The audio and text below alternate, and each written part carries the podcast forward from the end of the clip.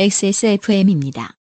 I D W K 딸기예요? 그 아실의 유승균 PD입니다. 우리가 예전에 비해 지식인들이 쓰는 언론의 논설과 사설에 그다지 설득되지 않는 중요한 이유는 갑자기 정치적 목적을 가지고 본인이 넣고 싶은 대상을 끼워 넣는 그들의 얄팍한 글쓰기 수법 때문입니다.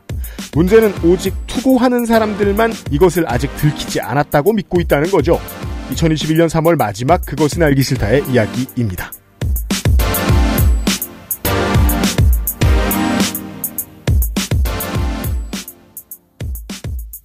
다음 주에 만나면 그때는 4월 1일 만우절일 겁니다. 그것은 알기 싫다 토요일 순서를 시작합니다. 윤세민 리터가 제 옆에 있고요. 네, 안녕하십니까. 윤세민입니다. 만우절 때는 어떤 이야기를 해야 될까요, 저희가? 큐아노온이 맞다. 아, 만우절 날은 선거 데이터 센트럴 시간이에요. 기대해주세요. 그리고 문제가 있다면 정치권이 지난 총선 이후로 많이 재편이 되면서 네. 어, 덕질인이 할 일이 없어지고 있다는 것이 아, 아, 그렇죠. 큰 문제입니다. 네. 두고 보도록 하겠습니다. 결국 지금 단일화가 누가 되느냐에 따라서 출연자가 바뀔 수도 있네요. 말을 정확히 출연자 빠질 수도 있어요. 기대해 주세요. 그건 저희- 다음 주. 네. 저희 또 이제 선거 데이터 센트럴에 대한 이야기를 좀 하다 보니까 네. 저쪽에서 이제 선거 데이터 센트럴에서 은퇴한 지 오래된 유명상 PD가 음. 안철수가 나오잖아. 안철수는 난데? 사람이 거기 머물러 있어요. 그렇죠. 안철수는 내 거. 이런 식으로. 네. 그건 다음 주고요. 재보선 data central 시간에 이야기를 할 거고요. 정말 내용이 없어서 기대하지 마십시오. 오늘을 기대해 주세요. 그것은 알기 싫다는 실천하는 사람들을 위한 노트북 한국 레노버, 이달의 PC로 만나는 컴스테이션, 8시간 다루는 프리미엄 한방차 더 쌍화, 안심하고 쓸 수 있는 요즘 치약에서 도와주고 있습니다. 세계에서 유일하게 카본 소재로 제작한 프리미엄 노트북 레노버 싱크패드 X1 카본, X1 요가. 내 비즈니스, 내 삶의 프리미엄을 더해보세요. Lenovo for those who do.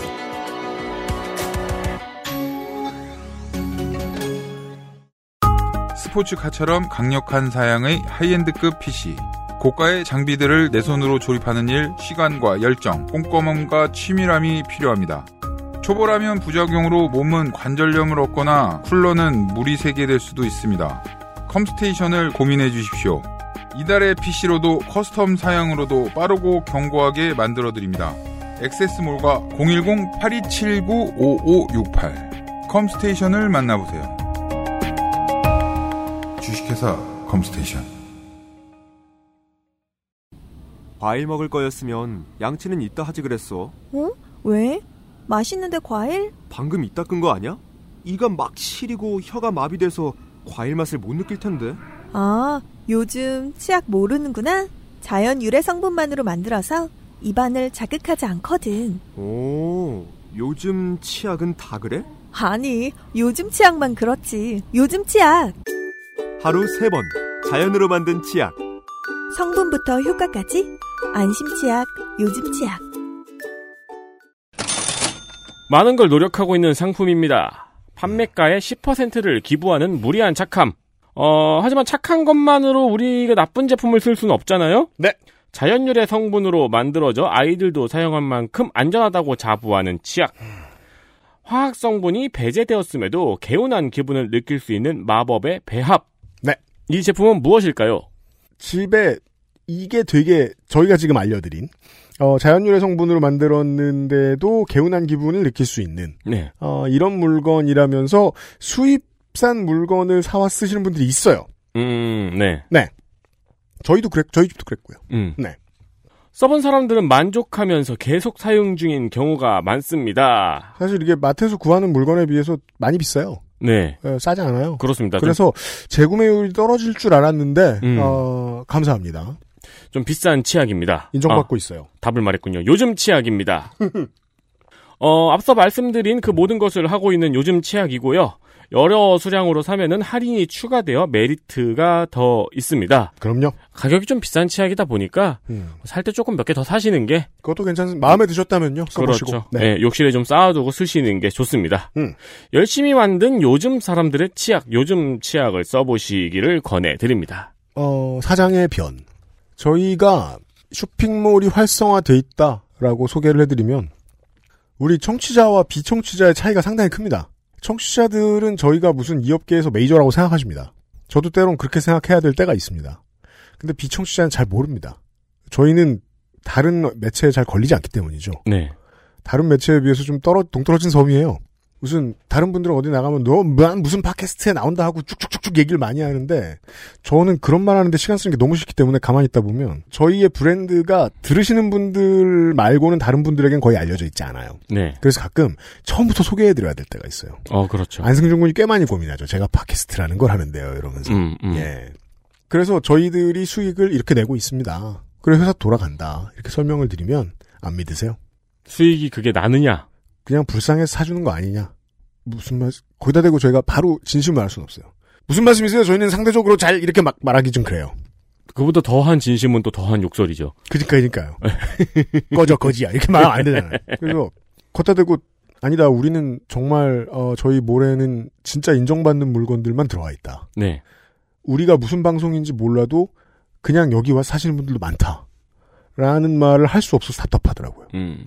여러분만 아시면 되죠, 뭐. 요즘 치약이 있습니다, 액세스몰에. 액세스몰의 요즘 치약은 조금 비싸지만 정말로 좋은 치약입니다. 알고 계신 분들이 늘어나고 있습니다.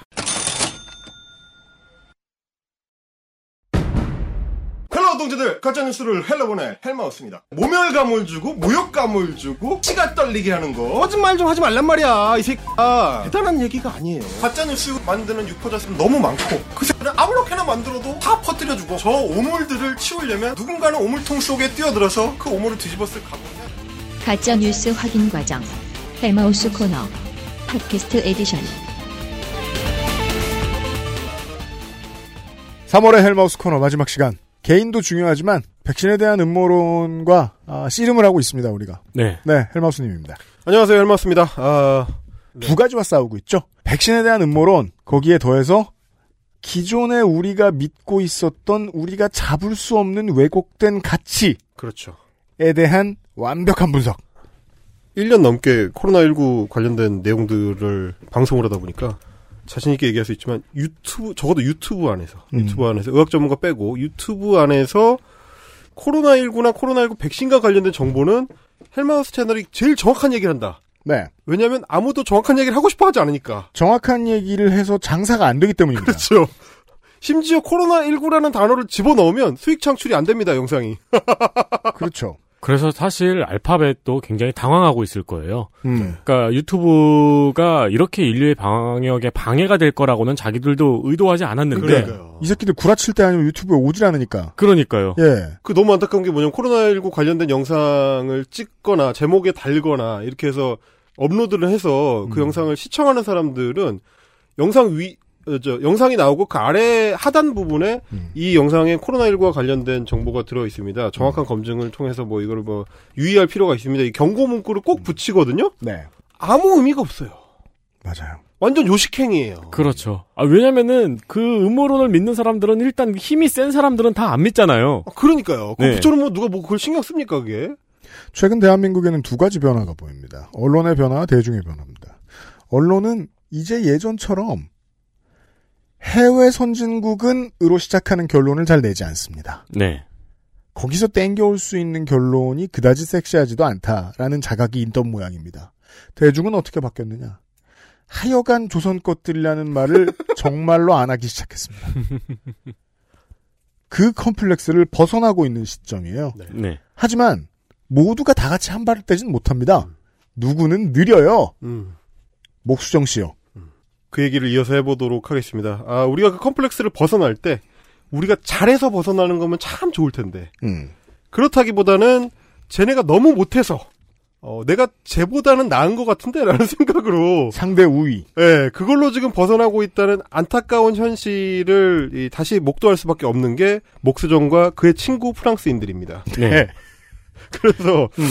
그, 학, 친구. 학 부 시절 연구를 쓰다가, 예. 그게 사실 이 어떤 시장의 멸망이군요. 이게 우리가 서구에 대한 그, 그 선망이 네. 사라짐과 동시에 네네네네. 어, 서구를 팔아먹으면서 장사하고 있던 사람들. 그렇죠, 그렇죠. 예. 네. 아까 이소라님처럼 정확한 정보를 전달하는 사람들이 오히려 더 팔리는 시대가 되다 보니까 점점. 홍 교수 프랑스 정말 싫어합니다.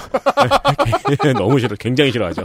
그러니까 왔고 내가 배운 도둑질이 이거라 네. 하는 거지. 왜냐면 지금 남해에 있는 것보다 벌이가 낮거든. 그 한국에 올 때마다 행복도가 너무 올라가요. 네. 아니, 그, 그거 그렇거든요. 실제로 저, 그, 유튜브에 일본 컨텐츠 관련하는 사람들 중에서 뭐, 박간의 같은 그 컨텐츠들도 보면, 네. 일본을 싫어하는 사람이 일본에 살면서 일본 욕을 하는 컨텐츠거든요. 아주 정교한 일본 욕을 하는. 오, 너무 재밌어요. 근데 우리는 알잖아요. 내가 미국에서 몇 년 살다 왔는데 미국에서 살고 있는데 유럽에서 살고 있는데로 팔아먹는 사람이 얼마나 많았는지를. 아, 그렇죠, 그렇죠. 옛날 사기꾼들 이름은 전부 다 제임스 김이었어요. 그렇습니다. 그래서 제가 이번에 어, 목수정과 관련된 원고를 준비하면서 정말 나의 프랑스병도 상당히 뿌리가 깊었구나. 음. 벗어났다고 생각했던 이 나의 거울들과 마주하게 되는 장면들이 몇 장면이 있었는데 네. 이를테면 이런 거였습니다. 저 학부 시절에 들었었던 교양 수업 중에 아, 프랑스 문화의 이해라는 수업이 있습니다. 아, 좋아하셨군요. 이거 들은 거 보면. 아, 좋아했습니다. 아, 저희 진짜, 저희 때는 프랑스가 유행이었다니까요, 진짜. 그렇군요. 네. 예, 그래서 그거를 수업을 들었는데, 그 이제 파리에, 파리 몇 대학 뭐 이런 거 있잖아요. 음. 거기 나오신 분이, 어, 프랑스 사람들과 한국의 차이를 설명을 하면서 제가 막그 필기를 열심히 했는데, 음. 프랑스의 그 토론 문화를 격찬을 하는 대목이 있었습니다. 그때 뭔 얘기를 했냐면, 우리는 도대체 알 수가 없죠. 프랑스의 뭐 채널5니 뭐 이런 거 모르잖아요. 네. TV를 틀면 프라임 타임에 어떤 프로그램이 나오는지에 따라서 그 나라의 차이가 나온다 라는 얘기를 하면서 우리나라는 프라임 타임인 10시 시간대에 전부 드라마를 한다. 모든 채널에서. 근데 프랑스는 그 프라임 타임에 전부 토론 프로그램이 들어간다.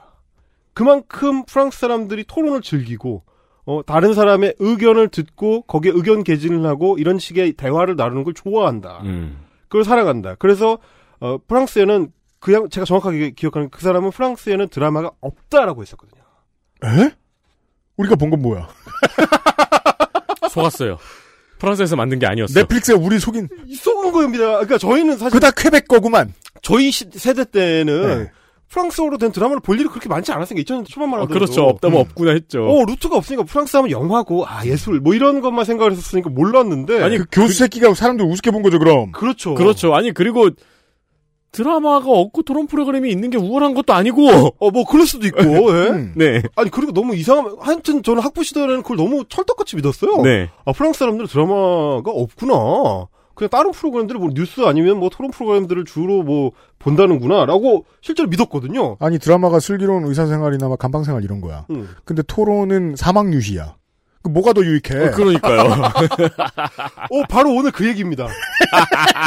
걔네 토론이 사망유의였다는 사실. 토론 프로그램이 많긴 한데 사망유의더라. 그리고 또 하나는 뭐냐면 제가 프랑스 병을 벗어나는 계기 중에 하나가 아내가 어 재작년에 2019년, 2018년, 2019년에 걸쳐가지고 프랑스 출신 방송인 오헬리 형이라는 사람이 있는데 그분하고 공동 저작으로 지극히 사적인 프랑스라는 프랑스 현실을 프랑스인이 얘기해주는 책을 썼거든요. 아 사모님께서. 예. 네. 음. 근데 그 책의 이제 최종 편집은 아니고 이제 중간 편집 작업을 제가 했어요. 음. 그래서 이제 책을 다 읽어본 거죠. 읽어보면서 고치고 사실관계 좀 확인하고 이런 걸 했는데 하다 보니까 프랑스에 드라마가 없다는 말이 일단 뻥이에요. 일단 뻥이에요. 처음 알았어요. 프랑스 드라마가 있어. 푸드가 있어. 네. 푸드가 있는데 아무도 안 본다는 거예요. 재미가 없어서. 아 노잼이라서. 노잼이라서 프랑스 사람들도 미드를 본다. 요즘 시대엔 그렇겠죠. 예, 예, 예. NS, N, NSC, 뭐, 에, NCI인가요? 그, 에, 뭐, 저. NCIS. NCIS. 이런, 네. 이런 거 엄청 좋아한다는 거예요. 네.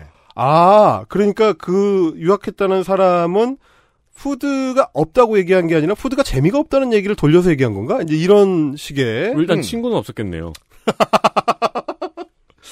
그렇습니다. 어쨌든 2000년대 초반에 그 강사분이 얘기를 했었던 음. 고상하고 품격 있는 프랑스 사람들. 그 사람들은 어떤 문제든지 간에 활발하게 이 의견 개진을 하고 음. 어, 격식 있는 토론을 통해서 예, 서로의 의사를 존중하는 이 똘레랑스를 실천하는 사람들이다. 아, 이런 식의 생각을 했다가 네. 우리 이제 목수왕 선생님에 대한 준비를 하면서 음. 그 품격 있는 토론이라고 했던 것들이 사망류이었다는 사실. 그걸 알게 됐습니다. 음. 아, 목수령 선생님이 번역 작업을 하는 것 중에 제일 많이 하는 것 중에 하나가 이 토론 프로그램에 나왔었던 말들을 번역하는 거예요. 근데 프랑스 지식인들이 모여서 TV에서 뭔 헛소리를 주고받는지를 중계하는 효과가 난다는 사실을 자기는 몰라요. 좋은 걸 들려드리고 있다라고 생각한다. 어, 그렇죠. 근데 우리가 그거를 보면 이런 소리를 하고 있었어? 라고 하게 되는 그 장면입니다. 그래서 토론을 소개하면서 뭐라고 하냐면 이제 아이 되게 깨알 같아요. 어제 까날 플러스에서 TV 채널이겠죠. 네, TV 채널이죠. 까날 플러스에서 코비드 1년간의 정부 대책을 두고 방송 토론이 있었다. 국회의원, 작가, 의사 등 10여, 10명 정도가 치열하게 논쟁을 벌였다. 많이 나옵니다. 음. 그중 마르틴 보네, 괄호치고 하원 의원, 정신과 의사의 발언과 정신과 의사 이 부분에서 벌써 이미 약간 음. 그리고 얀 모어 어, 작가 작가 네. 이거 음. 그 발언을 갈무리해 본다 이렇게 했습니다. 물론 물론 이제 사회적 현상이기 때문에 누구나 나와도 돼요. 예 다양한 측면의 전문가들이 나와서 이야기를 할 수는 있죠. 그렇죠. 정식에 대한 비판은 가능하니까요. 그렇죠. 근데 이제 핀트는 맞춰줘야 되는데 네. 어, 그 부분이 문제다라는 생각을 하지 않을 수가 없는 게, 음. 자, 일단 그 마르틴 보네라는 사람이 이제 정신과 의사 출신의 하원 의원인데, 음. 뭐 어쨌든 예과를 거쳤을 테니까 의료적인 어떤 소양이 저보다야 낫겠죠. 아 물론요. 어, 어, 라고 생각을 했는데, 네, 아, 그래요? 문제가 있더라고요. 물론 이제 정신과 의사가 지금 이제 코, 코로나19 같이 어떤 예방의학이나 역학에 관련돼서는 전문가라고 할 수는 없죠. 엄밀히 따지면. 음. 뭐, 뭐, 저보단 낫겠지만. 네. 그 뭐, 국문학을 전공한 제가 어디 가가지고, 어, 프랑스 문학에 대해서 논한다고 하면, 음. 누가 저를 전문가라고 보겠습니까? 그냥 이제 아저씨가 얘기하는 거죠, 그냥. 그런 거 물론입니다. 비슷한 건데, 실제로 이분이 그 수준의 얘기를 합니다. 자, 뭐라고 하냐면, 음. 마르틴 보네의 말입니다. 목수정이 번역했습니다. 음. 아, 정부는 지난 1년 동안 코로나 보건 위기를 전혀 잘 관리하지 못했다. 뭐, 그럴 수 있죠. 음. 1년 전에는 그들의 실수들이 용납될 수 있었다 해도 1년이 지난 지금은 용납될 수 없다. 어, 옳은 말입니다. 하원 옳은. 말인데 그냥 아 누구나 할 수 있는 말입니다. 어, 그렇죠. 네. 제가 하는 거랑 뭐, 뭐 아무런 차이가 없는. 네. 자, 이제 더는 코로나19 자체로 죽는 사람이 없는 상황에서 없는 있잖아요. 예, 이, 있는 상황이고 게다가 이 목수정 선생님 특유의 방법론 제가 이 알고리즘 설명해드렸죠. 없는에 따옴표를 했습니다. 네. 예, 이게 굉장히 중요하다는 거죠. 음. 이제 더는 코로나19 자체로 죽는 사람이 없는 상황에서 자, 있고요. 땡이고요. 예, 있고요. 음. 그리고 이거는 이 없는에 따옴표가 있다는 건 중요한 거겠죠? 인용은 아니겠죠? 누가 지나가다가 없는 이라고 말하고 이렇게 지나간 건 아니겠죠? 아, 목수정 전체가 인용이에요. 어, 그렇습니다. 예, 전체 인용인데 그 중에서 더 중요하다. 근데 번역자가 자기 마음대로 인용 어, 중간에 또 따옴표를 네. 썼어. 뭐 혹시, 혹시 그건 모릅니다. 프랑스 사람이니까 뭐 방송 중간에 이렇게 따옴표를 손가락으로 이렇게 없는 이러고 했을지는 모르겠는데. 아니면은 죽는 사람이까지 마르틴 보네가 말하고 없는은 옆에 있는 사람이 한 거야. 배치랩으로. 아, 그럴 수 있죠. 네. 이런 이런 주장을 하고 있어요. 이렇게 죽는 사람이 없는 상태인데 코로나19로 자체로 죽는 사람이 없는 상태인데 정부가 검토하고 있는 게 상업시설 폐쇄냐 이거 문제다라는 음. 얘기를 한 다음에 모든 병이 그러하듯 병증이 나타났을 때 가장 먼저 할 일은 주치의를 만나는 것이다. 뭐 여기까지는 뭐 그럴 수 있다 칩니다. 음. 자 일반 의들이 초기 증상을 가진 이들에게 적절한 처방을 하면 끝이다. 코로나를 코로나를 일반 의들이 적절한 처방을 한다? 일단 우리들이 보기에는 일반이들더러 죽으란 뜻이고요. 그렇죠. 그러면서 뭐라고 덧붙이냐면 더 이상 코비드 환자를 병원에 보낼 하등의 이유가 없다.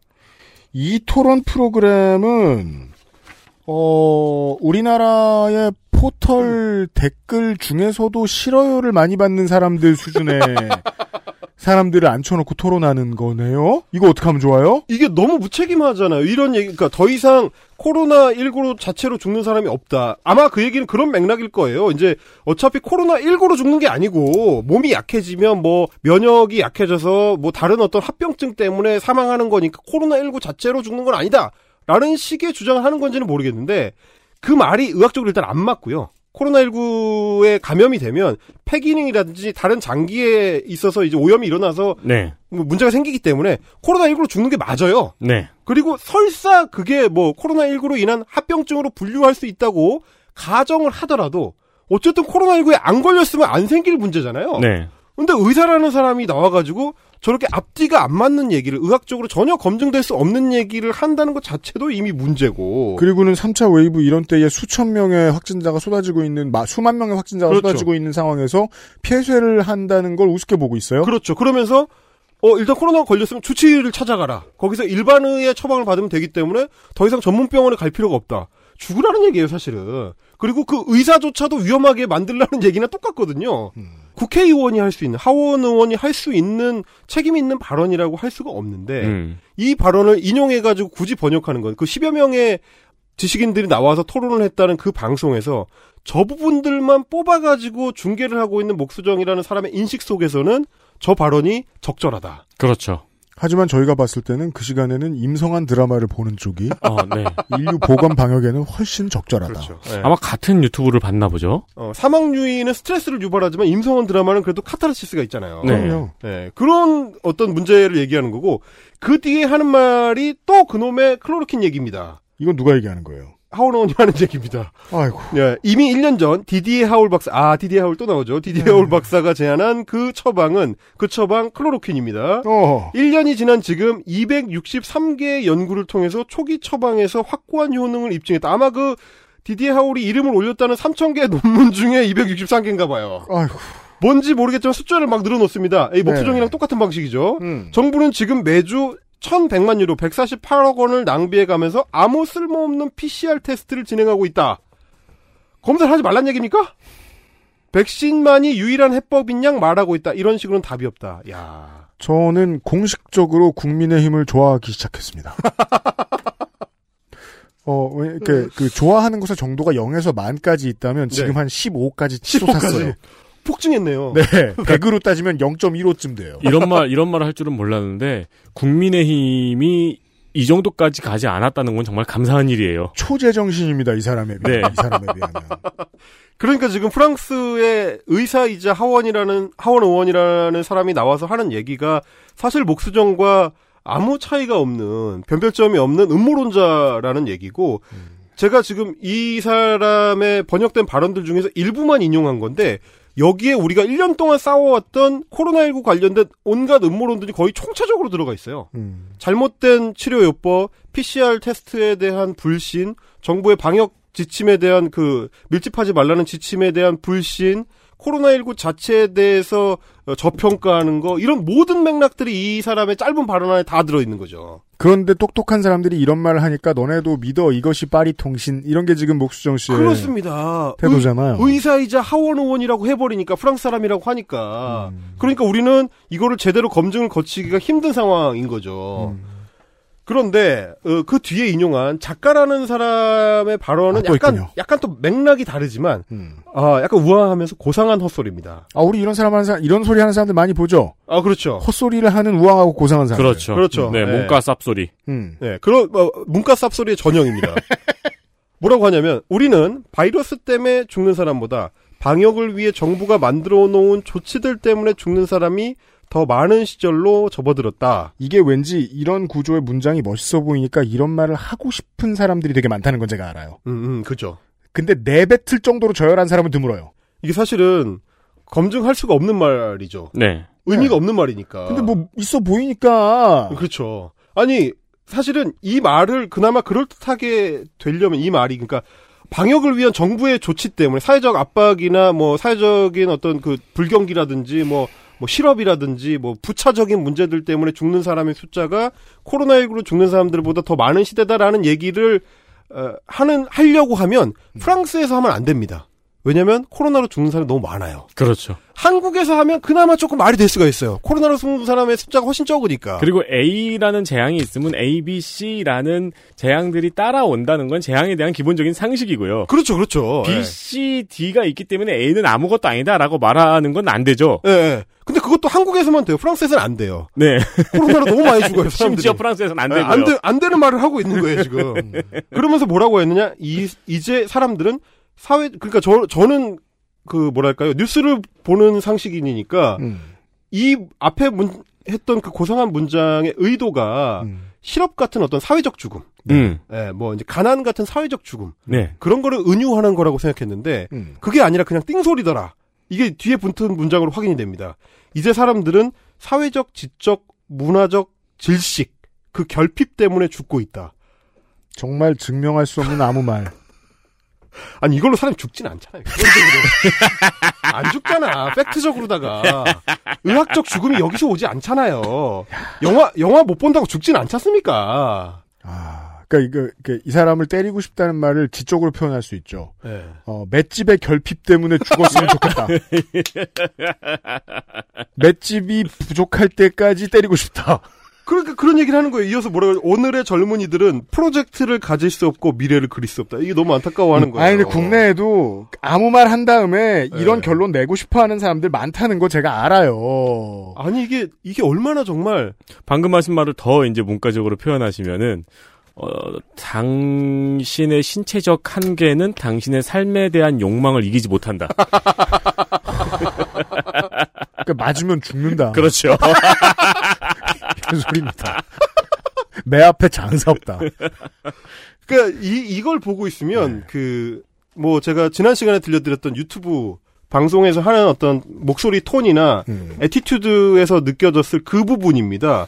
1세계에 살고 있는 백인 중산층들의 어떤 무력한 나태함. 청취자 여러분이 그 직장에서 아무 능력 없이 그 승진한 다음에 계속해서 아무 말을 겁나 길게 하고 그걸 들어주게 만들도록 하는 사람들 얼마나 피곤합니까?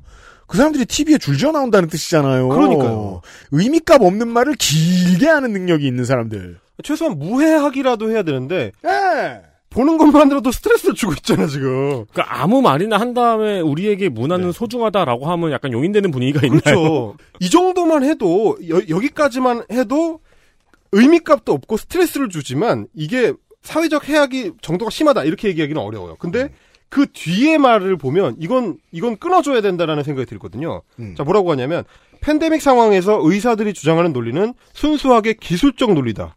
물론 그들은 그런 논리를 가질 수 있다. 그러나 기술적 논리로만 결정되는 사회는 전체주의의 모습을 갖게 된다. 그것보다 끔찍한 것은 없다. 그러니까 마스크 쓰기 싫다는 말인데요. 그런 얘기입니다.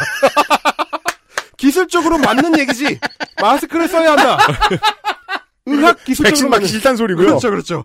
의학적으로는 의사가 하는 얘기 아니 의사가 하는 얘기가 그럼 기술적 논리지 무슨 얘기겠습니까? 의사가 나와가지고 뭐 소크라테스의 3단 논법을 얘기하겠어요? 그렇죠. 네. 어, 의학적 논리를 펴겠죠. 그- 그게 다 당연히 기술적 논리죠. 여러분이 마스크를 써야 하는 이유는 포말에 의해서 아, 감염이 전파되기 때문에 포말을 최대한 걸러줄 수 있는 KF94 마스크를 써야 합니다. 이게 기술적 논리죠. 그, 그렇다면 이 사람이 막 이야기하고 싶은 사회적 문화적 질식이라는 것은 지금 이 시간에 불특정 다수하고 부대찌개를 먹을 수 없는 상황을 말하는 아, 그렇죠, 거예요. 그렇죠. 와인을 기울이면서 3시간 동안 토론을 토, 저, 다운표 해주세요. 토론. 토, 토론을 하면서 식사를 고상하게 해야 되는데, 음. 왜 사람들을 모이지 못하게 하고 카페테리아에 문을 닫게 해서 내가 맛있는 와인을 내 친구들과 즐길 수 없게 하느냐, 음. 이 사회적 결핍 때문에 질식해서, 어, 죽을 것 같다. 네. 의학적 죽음이 아니고, 음. 문학적 의미의 죽음을 나를 유사 경험하게 하는 이 정보가 너무 밉다. 네. 놀고 싶어요. 놀고 싶어요. 이게 토론의 내용이에요. 너, 너, 너, 너 놀고 싶어요. 근데 이런 얘기를 하는 거예요. 근데 이제 이거를 뭐라고 하냐면 이런 사회는 전체주의다라고 함으로써 사실상 방역에 대한 공격을 하고 있는 거거든요. 그렇죠. 음. 정치적 언어로 전환을 시켜버리는 겁니다. 그렇죠, 네. 이게 그거를, 지- 그거를 뭔가 문학적인 단어로 말로 지금 하고 있는 거죠. 그러니까요. 이게 그냥 단순히 징징거리는 거면 친구들끼리 모여가지고 아 씨, 놀러 가고 싶어 나 뭐 해외여행 가고 싶어 이런 얘기 하는 걸 누가 뭐라고 하겠어요. 근데 방송에 나와서 이런 정부 정책의 방향성은 전체주의적인 것이다라는 정치적 공격을 하게 되면 그 방역에 대한 이 어떤 사회적인 응집력을 약화시킬 수 있는 문제가 된다는 거죠. 그래서 제가 이 부분을 지적하고 싶었던 거예요. 그러면서 덧붙이는 게 이런 겁니다. 지난 한 해 동안 코비드는 하나의 절대적 명령어처럼 독재자처럼 사회를 지배했다. 코로나라는 단 하나의 집착이 모든 토론과 사고를 지배하는 상황은 무엇으로도 정당화되지 않는다. 야, 이 얘기를 번역하면 윤서인식 번역이 됩니다. 음. 윤서인식 번역은 뭐냐? 코로나 방역 독재다. 사실 대다수의 인민은 이 문장에 동의할 수 있습니다. 코비드는 하나의 절대적 명령어처럼 사회를 지배했다. 단 하나의 집착이 모든 토론과 사고를 지배하는 상황으로는 무엇으로도 정당화되지 않는다. 그래서 대다수의 인민은 이렇게 하기로 합의를 본 거죠. 빨리 극복하자. 그렇습니다. 네. 그런데 이 사람의 결론은 걸리자. 진정한 극복은 죽음. 주의상스라고 해요. 그렇죠, 그렇죠. 한참 프랑스에 어, 집착하고 살 때는 인간이 죽는 게 진정한 친환경이죠. 그런 얘기를 하고 있는 거죠. 그렇죠. XSFM입니다. 여덟 시간 정성껏 다려낸 현대인에 맞춘 프리미엄 한방차 더 쌍화. 글로벌 판매량 넘버원 노트북 브랜드 레노버에서 gaming 노트북을 제작한다면 프로게이머를 위해 최적화된 리전 Y 시리즈를 액세스몰에서 확인하세요. Lenovo for those who do.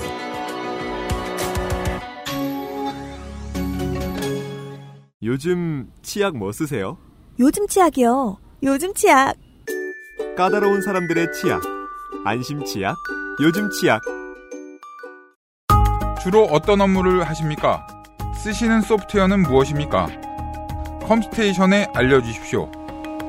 주식회사 컴스테이션.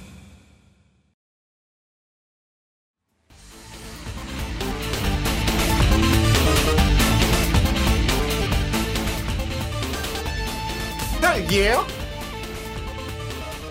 어, 비슷한 얘기를 윤서인 씨가 한 적이 있습니다. 아, 자, 이제 윤서인이 등장합니다. 우리의 스크린세이버. 졸라 비슷하다는 걸 여러분이 알 수 있습니다.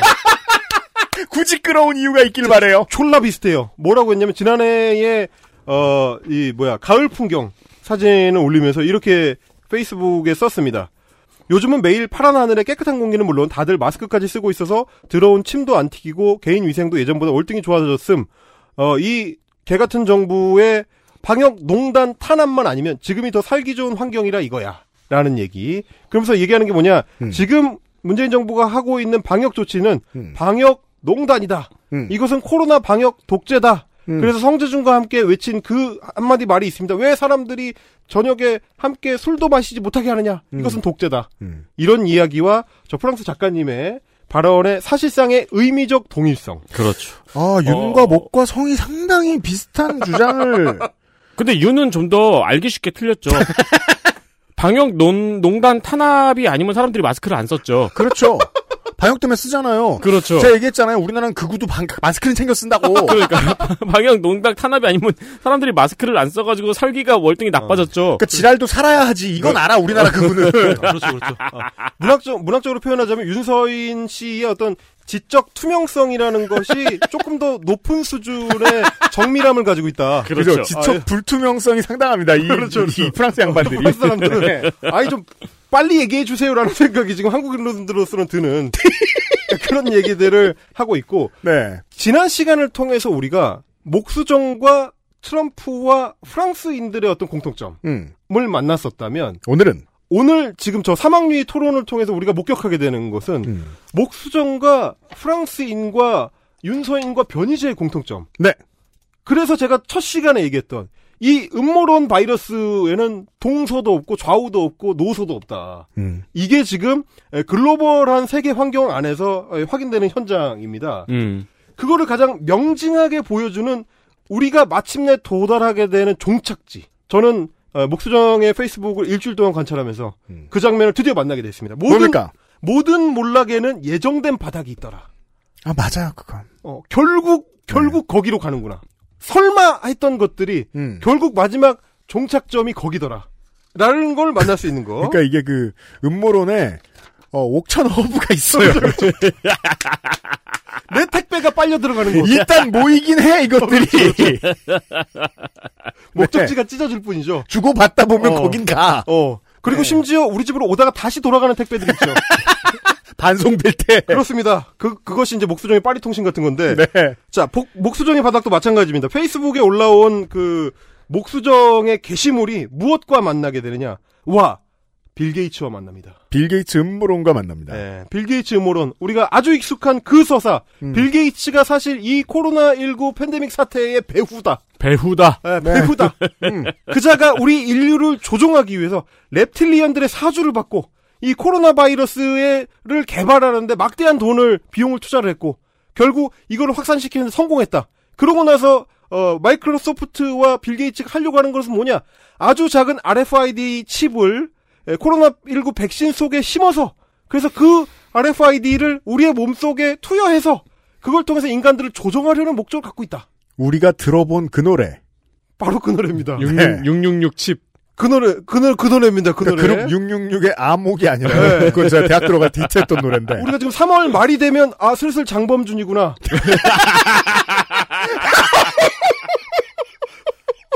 계절풍 같은 거죠, 계절풍. 한이바람. 이 음모론의 모험을 맡기다 보면 빌 게이츠가 올 때가 됐구나.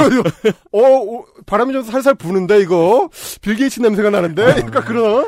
윤중로의 꽃이 흐드러지게 핀 걸 보니 장범준이 돌아올 때가 되었구나. 맞구나. 아, 맞구나. 여수나 갈까? 그렇죠, 그렇죠.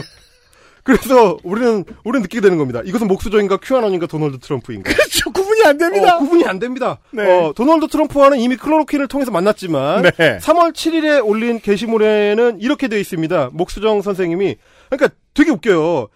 실제로는 제가 지금 잘라온 이 목수정의 페이스북 게시물에 하단에 붙어 있는 게 음. 이게 사진이 아니고 원래 동영상이거든요. 네. 동영상에서 실제로는 빌 게이츠가 당연히 대담하고 있는 장면이니까 음. 영어 대담이에요. 네. 그래서 사실 그냥 올리면 돼. 음. 그냥 올리면 되는데 목수정은 그거를 프랑스어로 번역되어서 자막에 붙어 있는 영상을 올려요. 네. 그래서 이 장면을 딱 목격한 저같이 평범한 사람은 장벽이 생깁니다. 음. 아 프랑스어인가? 아씨. 어 이런 이런 생각이 들어요. 이거를 또 원본을 찾아봐야 되나? 찾아봐야 되나? 이렇게 생각이 들거든요. 음. 장벽을 치면서 하는 얘기가 이겁니다. 이 양반 말씀 한번 기가 차게 하네요. 빌 게이츠를 이 양반이야. 어, 이 양반이라고 합니다. 빌 게이츠입니다. 네. 빌 게이츠 문제가 있다는 거죠. 그러면서 얘기하는 게 뭐냐? 우린 그러니까 빌 게이츠가 이렇게 말했다는 겁니다. 음. 우린 지금 유전자 조작된 유기체를 사용하고 있어요. 우린 그걸 어린 아이들 팔뚝에 주입하죠. 그걸 정맥에다가 바로 쏴버리는 거죠라고 얘기하면 음. 어 제가 이제 국문과 출신으로서 수능 시험 준비하듯이 이제 해석을 해드리자면 여기서 우리는 아마 음. 어, 목수정의 의미망에서는 reptilian입니다. 그렇죠. 어, 위, 위 reptilian. 빌 게이츠를 포함한 위 reptilian. 우리는 어, 유전자 조작된 유기체를 사용하고 있어요. 그럼 말이 되죠. 네, 네. 어, 위 reptilian들은 머릿속에서는, 어, 그래서 어, 하는 거죠. 우리는 위 reptilian들은 그걸 어린아이들 팔뚝에 주입하죠. 그러면 엄청난 말이 되는 겁니다. 자, 큐아논 목수정 선생님의 입장에서 봤을 때는 지금 당당하게 빌 게이츠라는 자가 자신의 이 코로나를 둘러서 음모를 고백하고 있는 게 되는 거예요, 이게. 음. 그러면 이제 이쯤 되면은 어, 프랑스어 할 줄 아는 큐아논이다, 이거는. 있겠죠. 네, 좌- 프랑스어 사용 인구는 상당히 많으니까. 상당히 많았어요. 실제로 그 큐아논 음모론자들이 이제 저 우리가 그때 그 지도 본 적 있지 않습니까? 큐아논 지도? 네. 큐 지도? 음. 아, 프랑스어로도 번역돼 있습니다. 네, 있죠. 네. 자, 그래서 그동안 사실은 진보 매체들을 통해서 프랑스에 사는 좌파 지식인으로 음. 스스로를 자칭, 자청해왔던 이 목수정이라는 사람이 음. 그동안은 마크롱하고 거의 동등하게 트럼프를 미워해 왔는데, 네. 어, 이제 그 비판을 해 왔는데, 그 자신이 사실은 트럼프하고 똑같은 인식 구조를 갖고 있다. 그렇죠. 그래서 그 비슷한 음모론에 쉽게 녹아드는 사람이고, 음. 그 자신이 이미 슈퍼 전파자가 됐다. 이 사람은 이 사람이 좋아하는 인문학으로 들어가면 본인이 병에 걸려서 사람들에게 직접 접촉을 하지 않았다고 하더라도 슈퍼 전파자에 준하는 전파력을 갖고 있죠. 그렇죠. 네. 제가 처음에도 말씀드렸지만 이 페이스북의 팔로워가 2만 명이 넘습니다. 음. 이미 이미 어느 정도의 영향력을 확보하고 있는 상태에서 이런 얘기를 하는 거예요. 근데 뭐 그 팔로워 중에 많은 사람들이 지금 페이스북을 안 들어갈 거예요. 그러길 바래요. 왜냐면은 이제 그 이명박근혜 시절에 팔로우 했던 사람들은 지금 페이스북을 안 하는 사람들이 많으니까. 어, 그렇죠, 그렇죠. 네. 예, 어. 쳐다보고 있는 사람들이 정말 제로이길 바래요. 음. 하지만 내, 내 페이스북에 여전한 팔로워를 보면 좋아할 순 있죠. 그러니까 이제 사실은 뭐 지난 시간에 우리 에디터께서도 지적을 해주셨지만 이게 이제 이런저런 음모론을 잡식성으로다가 섭취해가지고 페이스북에 이렇게 뿌리다 보면 음. 자기가 원치 않았던 현실과 마주칠 수밖에 없거든요. 네. 그럼요. 하이드록시 클로로킨을 신봉하려고 하면 도널드 트럼프를 만나지 않을 수가 없어요. 불가능해요. 네. 목- 아무리 목수정이라도 하이드록시 클로로킨에 관심이 있어서 찾아보다 보면 이거를 도널드 트럼프가 찬양했다는 거를 만나지 않을 수가 없는데 미국 백인 극우들을 만나게 됩니다. 안 만날 수가 없거든요. 음. 심지어 프랑스 사람들도 도널드 트럼프의 클로로킨 얘기를 신봉하기 때문에 음. 네. 프랑스어로 검색해도 만났을 거란 말이죠. 그럼요. 근데 자기가 클로로킨을 이렇게 상찬을 하면서도 트럼프 얘기는 절대 안 합니다. 그러면서 디디 하울 얘기만 하는 거죠. 음. 마치 그런 일은 도널드 트럼프가 하울드록시 클로로킨을 상찬했다는 건 꿈에도 모르는 사람처럼 행동을 하는 거. 네. 이런 체리피킹적인 음모론. 이런 문제들. 왜냐면 사람들은 모를 거거든. 그렇죠. 왜냐면 사람들은 인터넷을 못 하거든. 그러니까요. 이거 마찬가지예요. 이 아니 저기 빌 게이츠 음모론을 얘기하다 보면 네. 미국의 큐아논 음모론에서 이게 시작된 거라는 걸 모를 수가 없어요. 네. 단- 반드시 만나게 되는데 페이스북에 글을 쓰면서 그런 얘기는 요만큼도 비치지 않는다는 거. 이게 그 어떤 이 지식인 자의식에 있어서 양심의 문제를 보여주는 측면이기도 하고요. 어릴 때 궁금합니다. 왜 엄마는 내 거짓말을 다 알아내지? 씨, 정보기관이야? 그렇죠. 근데 커서도 그 비밀을 풀어내지 못하는 사람들이 있어요. 그러니까 말입니다. 청취자 여러분 주변에도 있죠? 네. 아, 그때 엄마는 몰랐는데. 이런, 이런 새끼야! 마흔다섯이 돼가지고! 엄마가 몰랐겠니? 엄마가 알아내는 방법을 끝까지 모르고 죽는 사람도 있어요! 그렇죠. 아, 그들 중엔 지식인도 많아요. 그런 문제인 거고요. 혹시나 해서 이제 말씀을 드리자면 아마 빌 게이츠가 얘기하는 내용들, 얘기했다고 이제 목소리 전한 내용들, 뭐 유전자 조작된 유기체라는 거는 우리가 일상적으로 사용하는 뭐 여러 의약품들이 유전자 조작된 유기체입니다. 대표적으로는 백신이 있습니다. 음. 일테면 바이러스의 그 스파이크 돌기를 복제해가지고 그걸 뭐 사백신이든 생백신이든 의약품으로 만들어서 그, 그 이제 단백질 덩어리거든요. 음. 그거를 우리 몸에 주입하는 게 백신이거든요. 이 연구가 없었으면 인류는 빨리 멸절했을 겁니다. 그렇습니다. 바로 빌 게이츠가 그 얘기를 하고 있는 거예요. 우리는 기존에도 독감 백신 같은 유전자 도- 조작된 유기체를 사용하고 있다. 우리는 그거를 어린아이들의 팔뚝에 주입하죠. 당연하죠. 백신을 맞아야 애가 안 아프니까. 정맥에다가 바로 쏴버리는 거죠. 뭐 주사를 해야 되니까요. 음. 근데 그거를 유전자, 조작, 유기체라고 하니까 굉장히 뭔가 음모론적으로 이상하게 들린다는 점을 이용하는 거거든요. 우리 모두 알고 일부는 모르는 것들 중에 하나입니다. 이게 그 성격 안 좋은 사람들이 번역하면 이런 일들이 생깁니다. 그러니까요. 사실 못되게 말하죠. 어, 못되게 미- 말하는 것처럼 들리게 번역하죠. 사실 미국에서 시작된 GMO 그 식품에 대한 유- 음모론의 뿌리에도 저런 식의 그 언어 조작이 좀 이- 들어가 있는 거거든요. 유전자 음. 조작이라고 해버리면 뭔가 문제가 있는 것처럼 들리는 음. 그 맥락에서 지금 목수정 씨가 저런 이야기를 하고 있는 것이다라는 음. 거를 마지막으로 좀 정리를 해드리고요. 네. 제가 좀 이번 시간을 준비하면서 계속 프랑스 얘기를 했었던 게 그겁니다. 소위 1세계의 제 1세계의 몰락을 상징하는 징표 중에 하나로 저는 당당하게 음. 아, 목수정과 우리가 수출해서 죄송한 음흠. I'm sorry to hear that. 어, 그런 어떤 상징 중에 하나로 목수정과 목수정으로 끝나면 안 되고 목수정의 파리통신이 네. 그 상징인 것 같다. 음. 네. 그래서 2009년에 경향신문에 연재를 시작하던 목수정의 파리통신과 음. 2021년에 UPI 뉴스로 옮겨간 목수정의 파리통신이 그런 어떤 몰락의 상징이 아니겠느냐. 네. 그만큼 제1세계 사람들이 안일하게 살아온 결과 너무 작아진 그들의 세계관 그리고 기존에 자신들이 가지고 있던 어떤 보편성의 상실 이게 결국 오늘날 코로나19에 연속해서 실패하고 있는 유럽의 현실이다.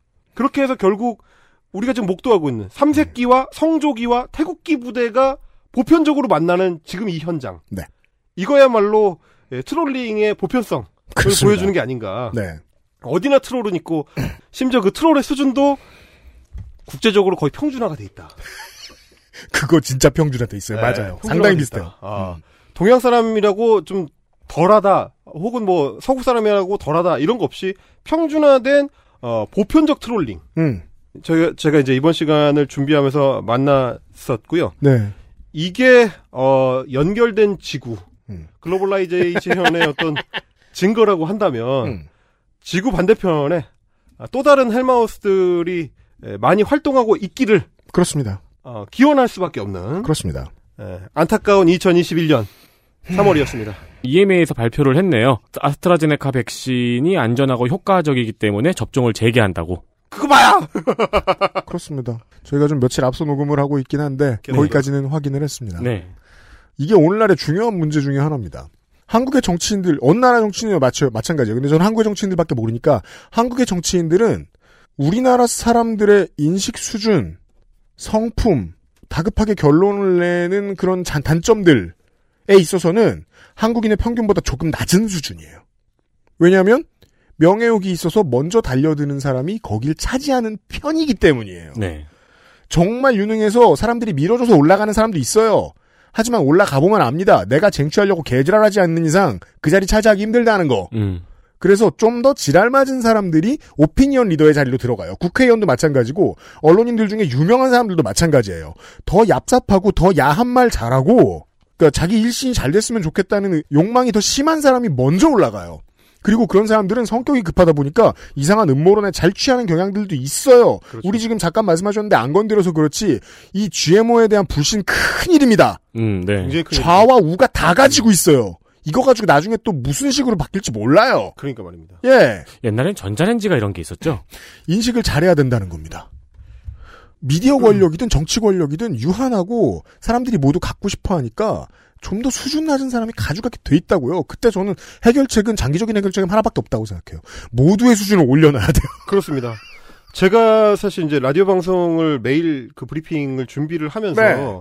원래는 뭐 지상파 라디오라는 게 기본적으로 보편성이 핵심이니까 너무 음. 좀 너무 좀 깊은 얘기나 네. 너무 확언을 하는 내용은 가능한 피하려고 하는데 그것도 PD들도 안 좋아해요? 네, 안 좋아하기도 하고요. 근데 이제 최근에 그래서 제가 PD 얘기를 하려고 하는 겁니다. 최근에는 방송 준비를 할 때 이번 주, 그러니까 3월 셋째 주죠. 3월 음. 셋째 주 방송을 준비할 때 백신 얘기를 거의 매일 의, 의지를 가지고 집어넣거든요. 네. 이게 이제 어, 독일에서 시작된 그 백신 접종 중단 문제를 거의 매일 다뤘는데 아무래도 이름을 얻다 보면 한 번은 칼을 뽑고 나가야 될 때가 있거든요. 그걸 판단해야 되거든요. 이번 주가 제가 그랬습니다. 네. 그거는 PD도 걱정을 해요. 어쨌든 독일이나 뭐 프랑스 당국에서 이렇게 접종 중단을 했는데 우리가 이렇게 확언을 가지고 틀렸다라고 하- 했다가 나중에 EMA에서 유럽의약품청에서 만약에 다른 결과가 나오면 어떡하냐라고 할때 그 얘기를 듣고 오히려 저는 더 해야 되겠다라는 생각을 했었던 게 이게 이렇게 영향을 미치는구나. 내부 인사들마저 손 빼고 싶게 만들어요. 그렇죠. 이게 독일이라는 이름,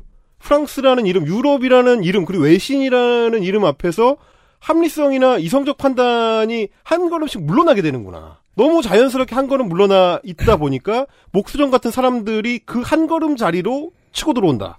라는 생각을 하게 돼서 이번 주에 그, 그 아이템을 굉장히 좀 깊이 있게 자주 다뤘었고, 음. 지금 이 방송을 듣고 있는 청취자분들께서도 아니 무슨 목수정을 가지고 뭐 3일 동안 얘기를 하냐 얘기를 하실 수가 있는데 저도 처음에는 그 생각을 했었거든요. 하지만 직장에서 친척들 중에서 만나 보셨잖아요. 그렇습니다. 이 해악이 생각보다 여지를 줬을 때 치고 들어오는 해악이라는 게 생각보다 깊이 들어온다. 네. 라는 걸 알게 된게 이번 트롤링의 핵심이었기 때문에 한번 전체적으로 조망해 보시라는 의미에서 좀 꼼꼼하게 준비를 해봤습니다. 여기에 누군가가 홀려가지고 광신도가 되겠지 이런 걱정만 하실 게 아니라요. 아 그렇죠.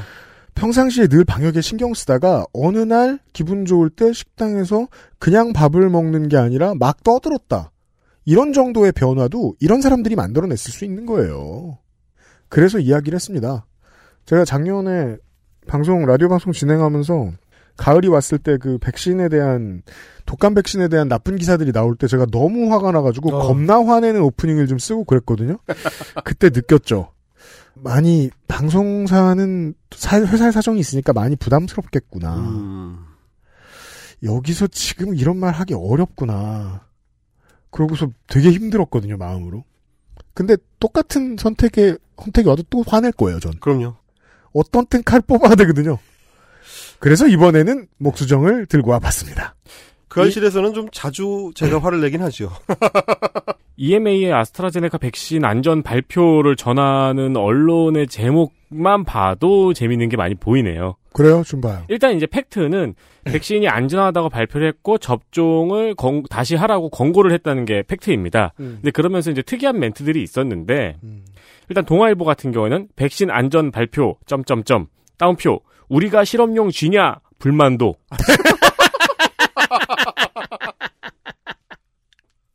어 그리고 이제 혈전과 백신과의 연관성이 없다. 네. 없다고 발표를 하고 연관 가능성을 완전히 배제하지 못한다. 음. 라고 이야기를 했어요. 그러니까 어, 혈전 연관성은 배제 못한다를 제목에 꼭 넣었어야 됐던 중앙일보도 있고요. 음. 그러면서 이제 안전하기 때문에 어, 백신에 대한 부작용보다는 백신 접종의 이익이 더 크다. 라는 이야기, 원문이 뭔지는 모르겠는데 그렇게 이야기를 했습니다. 음. 그러자 한국 경제는 혈전증 부작용은 어쩔 수 없어. 아니 그 그건 틀린 거잖아. 완전 그거는. 완전 틀린 말이죠. 완전 틀린 말이잖아요. 네, 완전 거짓말을 제목으로 넣었죠.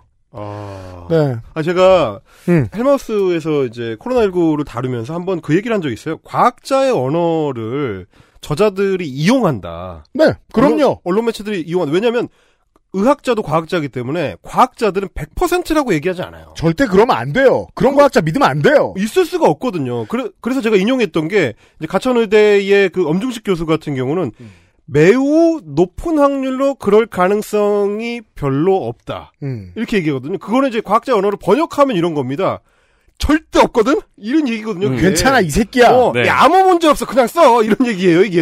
음. 근데 그거를 언론에서 당연히 재해독을 해서 전달을 열심히 하려는 노력을 해야 되는데 100%는 아니라고 했음. 이렇게 써버리면 학자가 99% 이상이라고 말하면 어, 위험할 확률 무려 1%라고 전달하고 앉았잖아요. 지금 보수지와 경제지가. 바로 그거죠. 예. 그래서 때로 피곤해서 이 직업 관두고 싶어도 아, 못 관두겠습니다. 그 요즘 언론들이 제일 많이 이용하는 게 지금 좀 전에 읽어주셨던 그 대목이에요. 백신을 접종하는 이익이 접종하지 않는 이익보다 크니까 맞아야 된다. 그런 얘기를 강조 포인트를 뒤에 둬버리면. 그렇죠. 백신을 맞았을 때의 위험 이 있, 있는 걸 인- 아직 남아 있어라고 이야기를 해버리면 네. 전혀 다른 얘기가 되거든요. 음. 지금 그런 식의 장난을 많이 하고 있는 거예요. 네.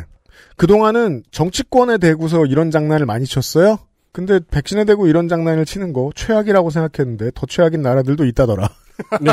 까지를 확인하면서 이달에 그 네. 나라에 우리가 휩쓸려 가면 안 되죠. 그렇죠. 예, 근데 이제 늘 우리는 그 외신 외신 하면서 거기에 신빙성을 많이 두었으니까 예방을 해야 됩니다. 좀 벗어나자는 얘기가 추월의 시대라는 책에 나오죠. 궁금하신 분은 사보시기 바랍니다. 이달의 헬마우스 코너였습니다. 다음 달에 만나요. 수고하셨습니다. 감사합니다. XSFM입니다. 딸기예요? 전하, 선대부터 내려오던 그 방식 그대로이옵니다. 8시간 넘게 다려냈느냐? 예, 어, 8시간 넘게 달인 후 10분씩 4번 김을 빼고 불순물을 제거하였습니다. 음, 맛이 좋구나. 어마마하게 진상해도 괜찮은 게냐? 예, 남녀노소 누구나 드실 수 있도록 오랜 연구 끝에 나온 한방차이옵니다. 좋구나. 이 한방차를 더 쌍화라 명하노라. 현대인에 맞춘 프리미엄 한방차 더 쌍화.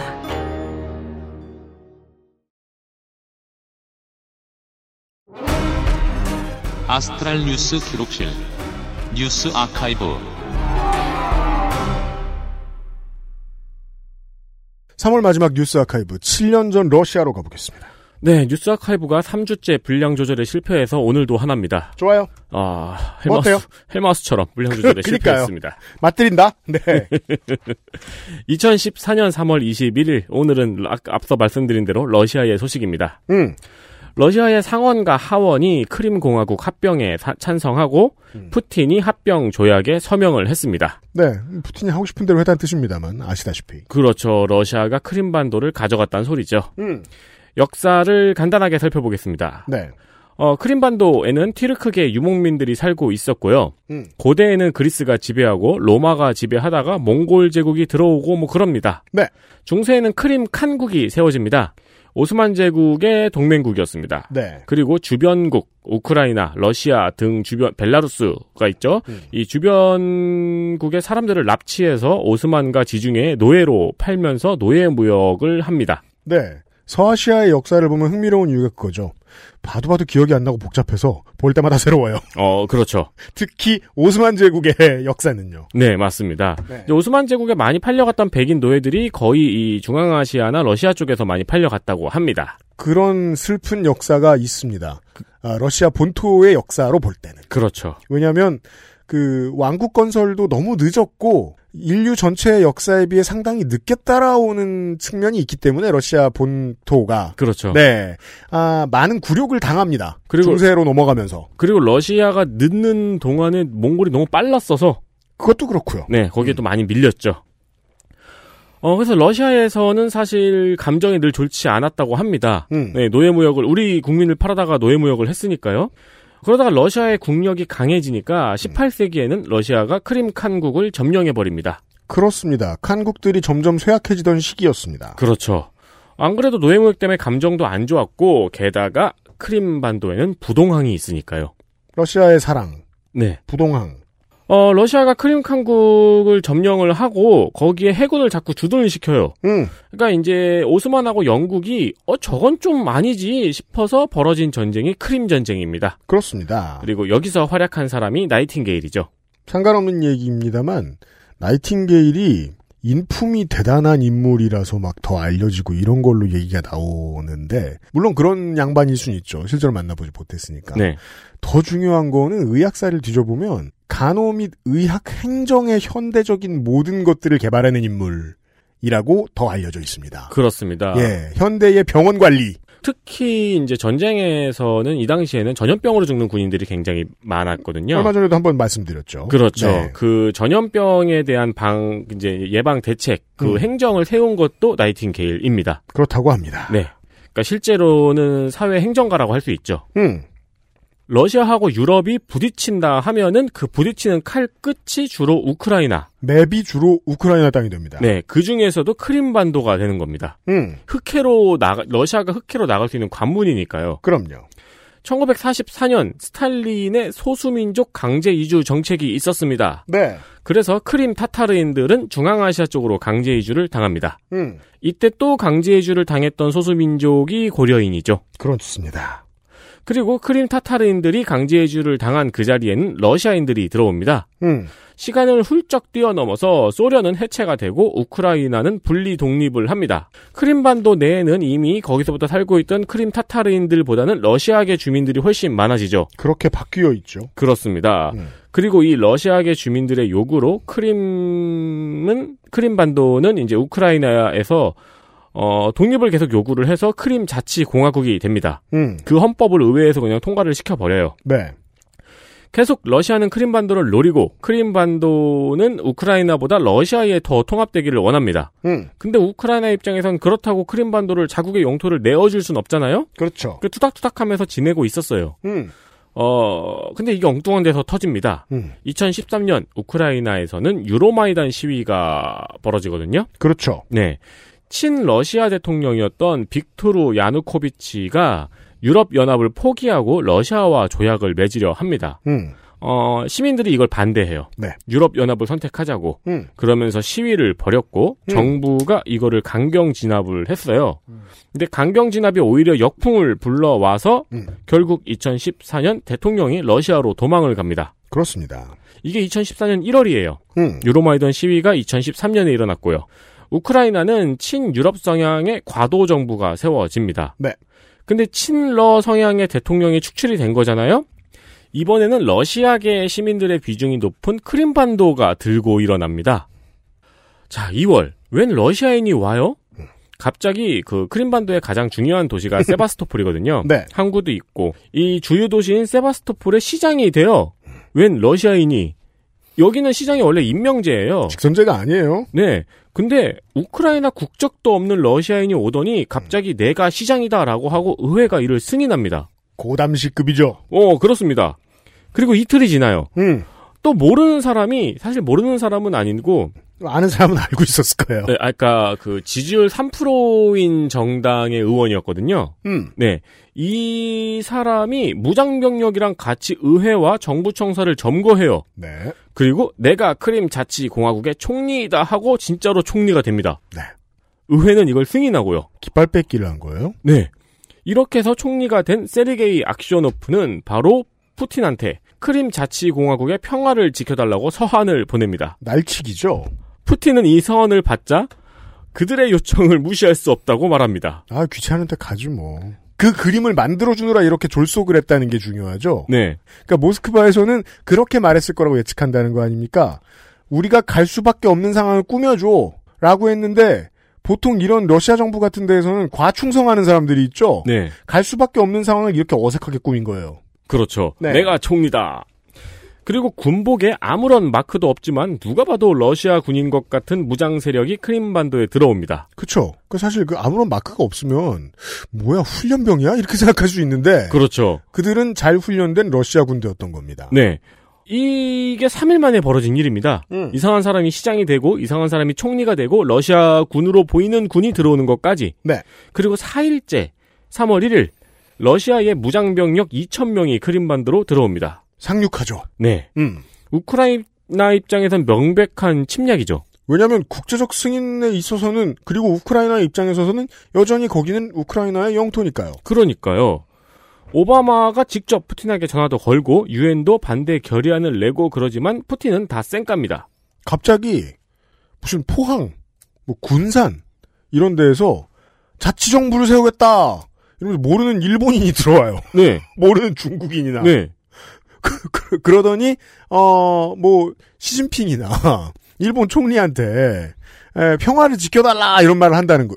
아, 그 우크라이나 입장을 얘기한 거예요. 그렇죠, 그렇죠. 우크라이나 그렇죠. 입장 말씀드린 거예요. 네. 그러니까 일본 군이 포항에 상륙을 하는 거죠. 그렇죠. 네. 그럼 세바스토 포항이죠. 큰일 났네. dad joke 이거. 큰일 났네 이거. 예.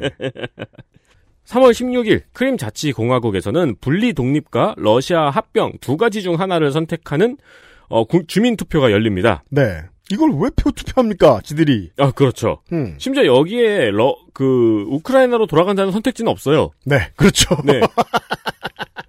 여기서 어차피 분리 독립을 선택을 해도 분리 독립한 다음에 또 러시아로 갈 거잖아요. 네. 그러니까 지금 할 거냐 나중에 할 거냐를 묻는 주민 투표예요. 맞아요. 여기서 96.77%가 러시아 귀속을 원한다는 결과가 나왔습니다. 네. 이 역시 과충성의 어색한 결과죠. 97%. 100%안 넘은 게 어딥니까? 100%안 넘게 조절했죠. 네, 또. 푸틴은- 한다 합시고. 푸틴은 140%로 당선이 됐는데 네. 3월 20일 러시아와 하원에서는 444명 중 443명의 찬성으로 상원에서는 전원 찬성으로 크림을 러시아에 병합한다는 법이 통과가 됩니다. 음. 다음 날인 21일 푸틴은 이 조약에 서명을 합니다. 장난이 장난. 국제사회에서 봤을 때는. 맞습니다. 그렇게 한 달도 안 되어서 러시아가 크림반도와 주변의 흑해, 영해 그리고 유전과 자원을 다 가져갑니다. 네. 그 세바스토폴이 인구가 많은 도시는 아닙니다. 중급인데 이 항구의 군사적 위치가 너무 중요합니다. 그렇죠. 네. 그냥 그 지역 지도를 보시면 세바스토폴 도시부터 보입니다. 네. 예. 아니 어떻게 요렇게 반도가 나왔어 싶은 위치예요. 맞아요. 네. 국제사회는 계속 비난을 합니다. 음. 근데 우리가 다 알다시피 푸틴은 이 모든 걸 쌩까죠. 네. 우크라이나에 우크라이나에 경제적 지원을 해주고 크림반도 및 러시아에는 경제 제재를 합니다. 음. 근데 러시아는 가스가 있잖아요. 네. 유럽으로 가는 가스의 공급가를 10% 올리고 음. 우크라이나로 가는 가스의 공급가를 80% 올려버립니다. 국제사회가 두렵지 않았던 이유죠, 이게. 네. 네. 흑해를 자기 마음대로 장악할 수 있던 이유. 가스. 그렇죠. 우리한테 가스가 있는데 니네가 무슨 경제 제재를 해? 음. 라는 거죠. 어, 사실상 미국이나 국제사회는 러시아의 크림 병합에 별다른 저항을 하지 못한 거예요, 사실. 음. 화만 냈고, 네. 자국에서. 음. 근데 이제 문제는 이 크림만 뺏기는 것에서 끝나지 않는다는 거죠. 그럼요. 이걸 해봐서 성공했는데 어디 가만히 있습니까? 그렇죠. 어, 러시아계 주민들이 많이 살았던 우크라이나의 동부, 그러니까 러시아와 인접해 있는 곳이죠. 음. 네. 우크라이나의 동부가 이걸 보고 들고 일어납니다. 네. 자기들도 독립을 하겠다고요. 그렇죠. 그 독립한 뒤에는 러시아로 합병을 하겠다는 거죠. 음. 그래서 독립을 주장하는 동부의 반군이 일어납니다. 네. 이 시골 반군들이 무기가 계속 생겨요. 이제 그것도 지도를 확인해야 알 수 있는 문제인데 우크라이나는 광활한 영토를 가지고 있는 나라입니다. 네. 수도인 키예프를 놓고 강이 있고 강 동쪽과 강 서쪽에 구분이 꽤나 다르고 정치적인 분위기도 상당히 다릅니다. 문제는 강의 동쪽에는 아주 넓은 줄로 러시아와 인접해 있다는 겁니다. 네. 어디서 뭘 들여와도 몰라요. 그렇죠. 네.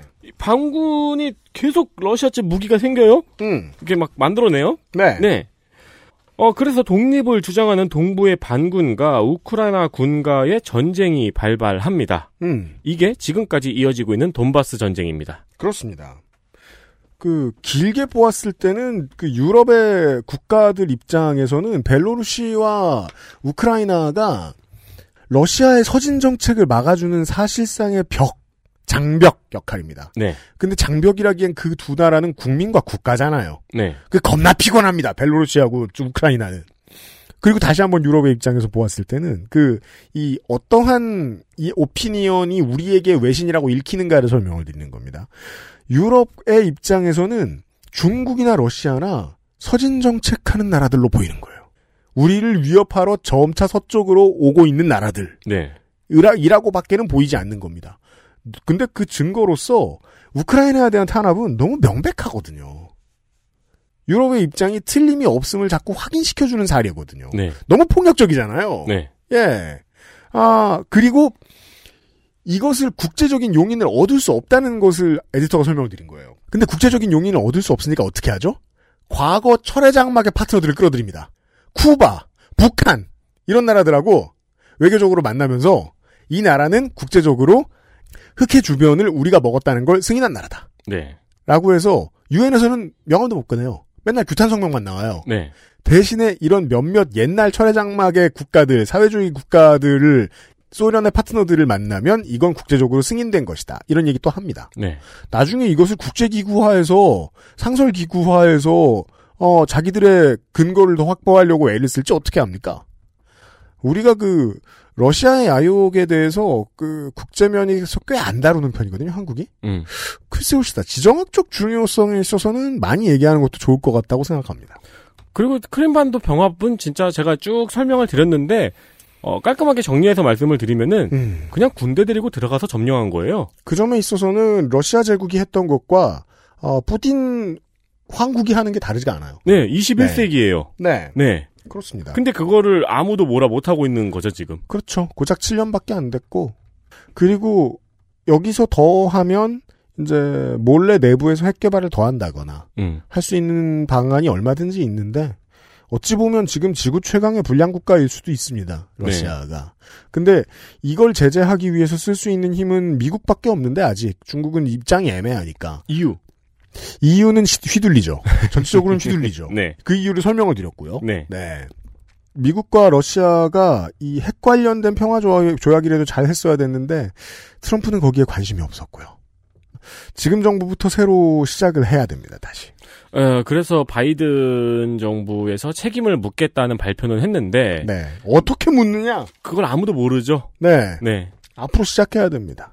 음, 이 정세는 불안합니다. 불안합니다. 뉴스 아카이브를 들으신 바 406회 그것은 알기 싫다를 접도록 하겠습니다. 지난주에도 살짝 말씀드렸습니다만은 선거 방송은 1시간밖에 없기 때문에 말 나온 김에 지금 정관이 한번 볼까요? 이제 등록들이 됐으니까 아, 저희들이 방송을 하는 때 사퇴를 했을 수는 있죠. 얼마든지. 그래. 그렇지만 아, 이 화면 오랜만에 봅니다. 그래서 그 후보의 수가 몇이나 되든 간에 말이에요. 그 저희들이 어 방송을 할 지역구는 4개밖에 없어요. 네. 네. 간단한 재보궐 선거 데이터 센트럴이 있겠고요. 그리고 어 나머지 시간은 다른 특집을 다루도록 하겠습니다. 네. 아, 기대해 주시길 바라고. 어, 선거는 크게 기대하지 않았다. 네. 윤세민 에디터하고 유승균 PD였습니다. 407회와 선거 방송 시간에 다시 뵙죠. 그것은 알기 스타를 들어주는 모든 여러분 8년 내내 다음 주도 감사드립니다. 안녕히 계세요. 안녕히 계세요. XSFM입니다. I D W K 딸기예요?